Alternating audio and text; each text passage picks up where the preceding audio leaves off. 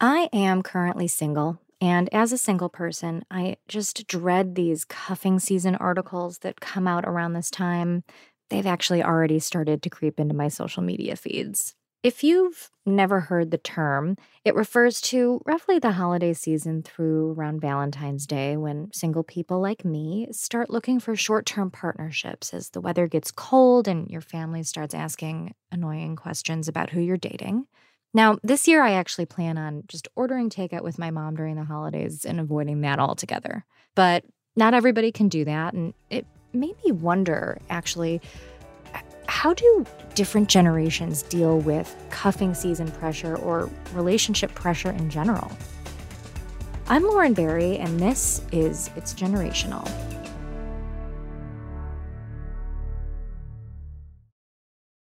This week, we're tackling relationships, both traditional and non traditional, with a panel that includes baby boomer journalist John Evans, Gen Xer podcast host Virginia Heffernan, millennial writer Kendra Austin, and Gen Z activist Michelle Chubb.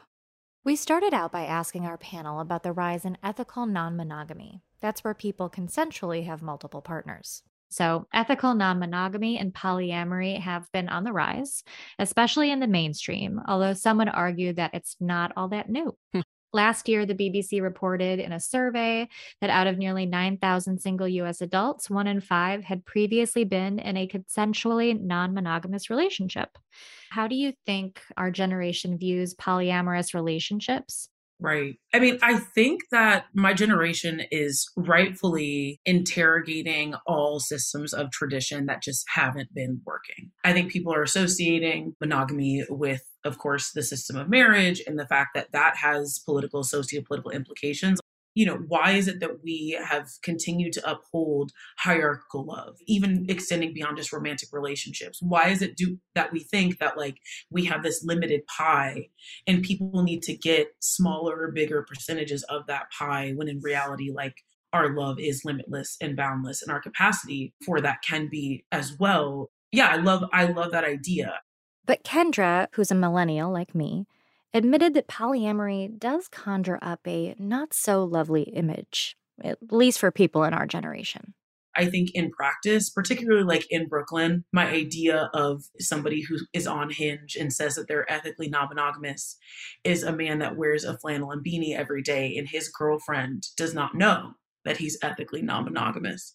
So I think that like that that's also a challenge is kind of the way that I've seen people practice ethical non-monogamy feels like it's very much kind of just growing its legs and leaving its infancy stage. I will say that poly in the something like poly in the 90s my partner now is you know we're in a monogamous relationship but he comes from a poly relationship and poly world of ethical polyamory and when he first described it to me i was like why not just try cheating and lying like the normal way? like just you backstab people and that's what's hot about it. You never know who's with whatever. Like it seems terrible to have to line up like I'm going to be with this other person tonight and I will only go to third base or whatever. It just seems like a lot of um, Google Sheets or whatever, as opposed to just like emotional life.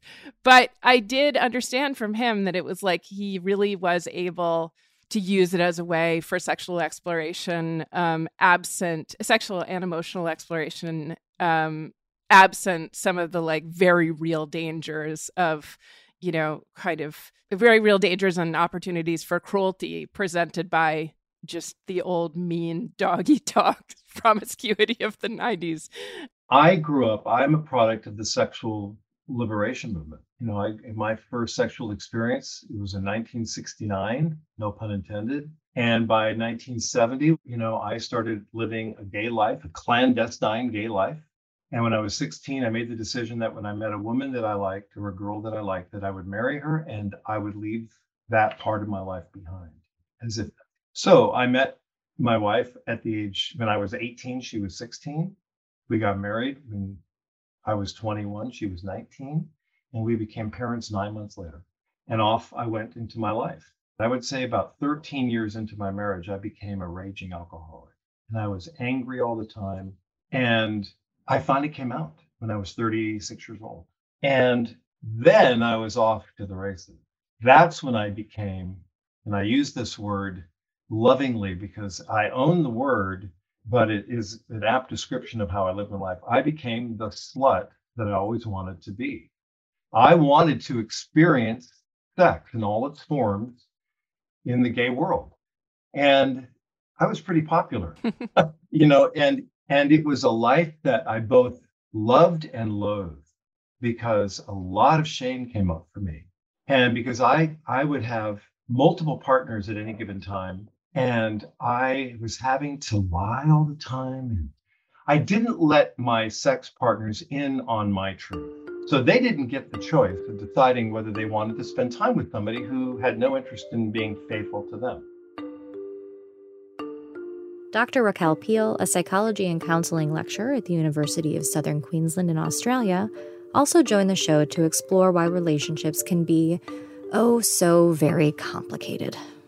So, you've conducted research about self sabotage in relationships, which I think is so interesting. I think something I probably have done. Um, and uh, since our podcast is about uh, like conversations between different generations, I was wondering if there are any data points or interesting data points about the different um, types of self sabotage um, based on generation. Like, do boomers mess up in different ways than uh, millennials do? Um, so what the data is showing me is that regardless of age group or generation, as humans, we do tend to sabotage um, relationships, work um, relationships, or even peer relationships.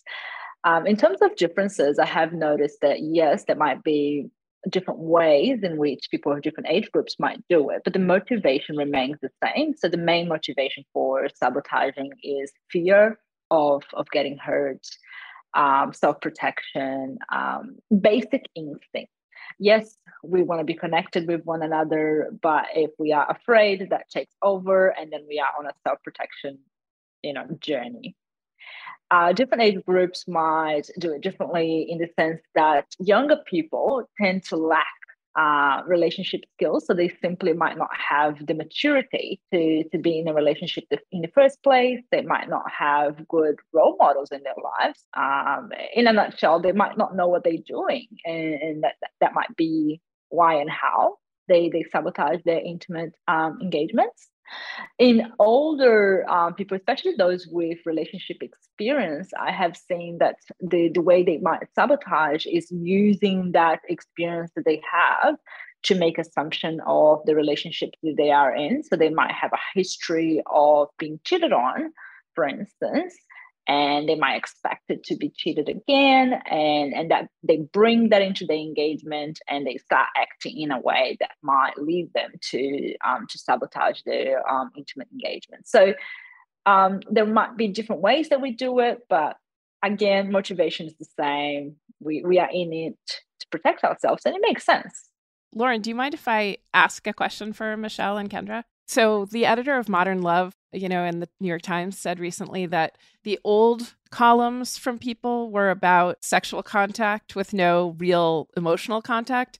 And the more recent complaints are that they have all like a texting emotional affair online and very little physical contact. Mm-hmm. Is that true? That modern love thing, is that a familiar dynamic to you? I don't believe that the reason why polyamory is becoming more prevalent in the zeitgeist and the conversation is because of sex. I believe it's because we are forced to redefine love. We have, um, you know, this younger generation has more conversation about mental health, about intergenerational trauma, about healing, which are things that you brought up, Virginia. And I really appreciated you bringing that up because I have been interrogating that a lot within myself as a practitioner of love, um, a la School of Bell Hooks, right? And understanding that love and violence cannot exist in the same space, love and lying cannot exist in the same space. And the majority of my friends, particularly because I am queer and exist within queer spaces and queer dynamics and queer love, all of those people also have under come to understand that about themselves because a lot of those structures are not conducive with their lifestyle and their sexuality um, and the ways in which we want to kind of define love for ourselves. So I do think that polyamory is and, and its prevalence now is more centered around redefining love and trying to heal our trauma than it is about um, sex. Um, and now the consequences are just greater because there's more people involved. I think um, since growing up, uh, I started with MSN. Um, that's what I started, how I started talking and communicating with my peers in my classroom or like my family online just hit them up say hey if they were online. And i think that comes from the rooted part of why there's so much talking and less sexual interaction is because the people are so into the conversations. They want to feel the love they want to be cared for and they want to be they want to have that relationship that they dreamed of there's that like app, dating app thing where people advise you to see the person as soon as possible so you don't just get in your head with texts. I've downloaded a few dating apps and I've matched with, well, yeah, a considerable amount of people. But I have a confession. I've never actually gone on any of the dates. So if you're out there and I've ghosted you on Bumble, just know it's not you, it's definitely me. Really there's just something about it that kind of makes me uneasy. I feel like I'm ordering a date on DoorDash. I don't like it. And there's also this thing Virginia brought up that concerns me. Because you can, I mean, you can project anything into a text box. You know, you it can like vibrate with anything you want, mm-hmm. anything you like your biggest dreams. You could be like, that person placed the period in a way that they placed it on my heart or whatever. Um, mm-hmm. That emoji is just means love. Um, but until you, yeah, but you need sort of that animal space to be in as soon as possible before you start getting your fantasy mind to take over. And then I think of shows like 90 Day Fiance or like Catfish. They're always talking, right? They're talking to each other, but they barely see each other. At the end of the show, they see each other and they're like, eh, maybe you're not for me. So they go on to that same cycle where they reloop and recycle what they go through. And I think that comes from the introduction of technology. Next next next. That's what i have seen sort of participants report is that because they they have choices they go through a process of eliminating the right candidate uh, or chasing that right candidate uh, quite quickly. And my concern in that context is that we are not giving um, that they might not be giving people or people in their lives enough time to actually get to know one another before they make that decision of no they're not right for me next do you see that societal pressure for relationships to look a certain way makes people reactive in relationships and makes them sabotage it if it's not living up to, you know, it's probably different for generations like millennials. Maybe it's what it looks like on Instagram. For boomers, maybe it's like what their parents wanted for them. Absolutely, relationship expectations is is one big factor influencing uh, that that feeling of fear, that feeling of uh, I'm overwhelmed. I can't cope with this. Thus, I will avoid it. So, if anything, anything that is driving us to avoid pain might be a motivator. So, so societal expectations and self expectations as well. You might hold your, you know, you might hold your idea of a partner really high, and if they are not meeting that for whatever reason, you know, you think of the ick phenomenon that you see discussed in, in, in social media at the moment. It's all about having high expectations for a partner and never finding someone that can meet that. Now, the question might be Are your expectations too high? Well, perhaps they are. Um, so there's nothing wrong with reassessing our expectations for, for a relationship because we are not perfect. So why are we expecting our partners to be perfect? And do we need them to be perfect? Another thing that we talked about with our panel of guests uh, were alternative types of relationships, like uh, polyamorous relationships or, you know, just things that are kind of different. And do you think for some people that is a way to get out of the cycle of self sabotage when it comes to relationships? Or does it pose new problems? Look, I'm not sure that you can um, get out of a habit of, of, of sabotaging by having different types of relationships because that's something that you take with yourself. from one relationship to the next. And what I have actually seen is that you even take it to different types of relationship, meaning that if you are someone who sabotages your intimate romantic relationship with one person or more than one person, you might actually be sabotaging your work relationships as well, and even your family relationships. So because because of the idea that you are actually taking that with you. Uh, it comes from fear it comes from self-protection. So no matter where you are in the world you you, have that in you. Um, different types of relationships might bring different challenges you're absolutely right. So when we are talking about for, for instance trust difficulty it might be that you now have a, a different way of navigating trust in a relationship with more than one person. But I have anecdotally heard um, different people say that in polyamorous relationships, trust can be more easily attained because they they sort of work on that before being committed to more than one person.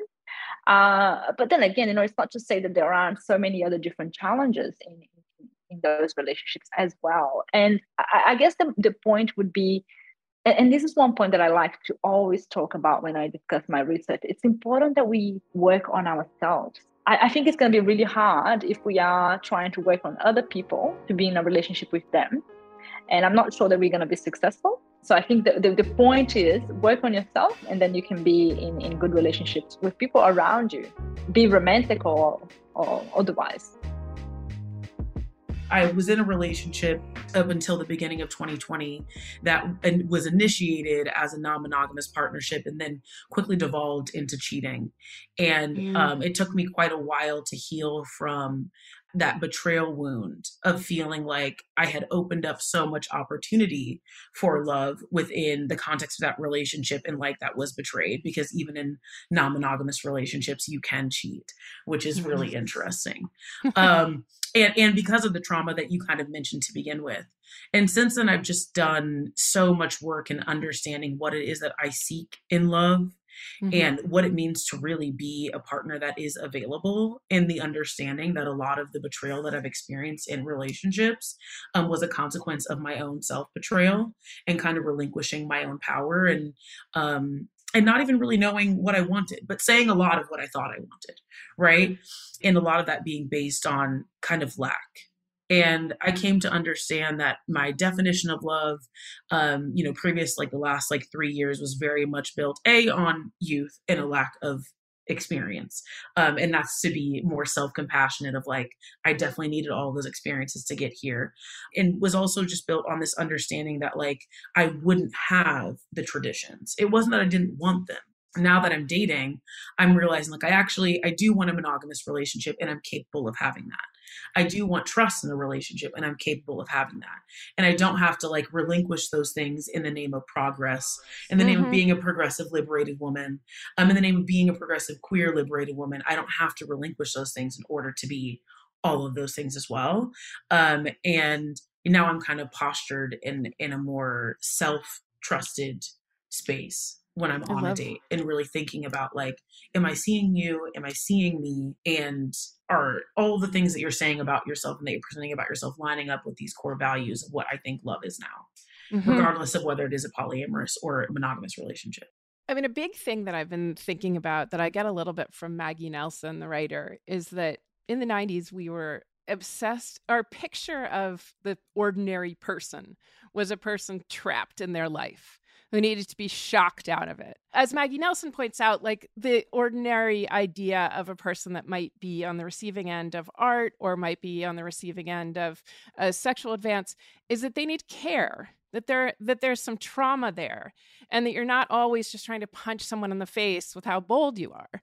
Um, and some of the Me Too guys were definitely riding high on you know some um older idea that like of course you sleep around in the office and like i've got all the, and that's what makes me so progressive you know is that like i'm a feminist and like women can you know women love me because i think it's great. Sexual freedom is great you know. When eh, like like when you read back about about feminists in the 70s and they're like we're burning our bras. We're not wearing bras. And you're like why aren't the guys protesting this? That's weird. They seem really down with this very radical move which in fact is just about like more nudity and exposure to women's bodies.